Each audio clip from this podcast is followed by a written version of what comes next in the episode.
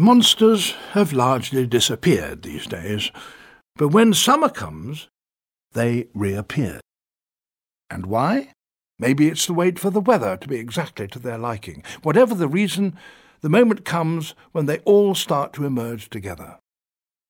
Initially, they are virtually helpless. Small, furry, rat-like creatures. Long-necked, small-headed, fat-bodied creatures with diamond-shaped paddle-like limbs. They have wings and very large eyes.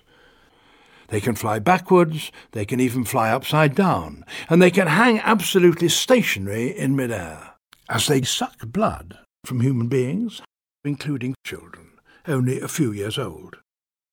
Most monsters simply drink enough blood to keep themselves going, but some continue to do so, growing rapidly, almost visibly, until eventually they mate with one another. Yet in most cases the human being doesn't seem to be upset by this.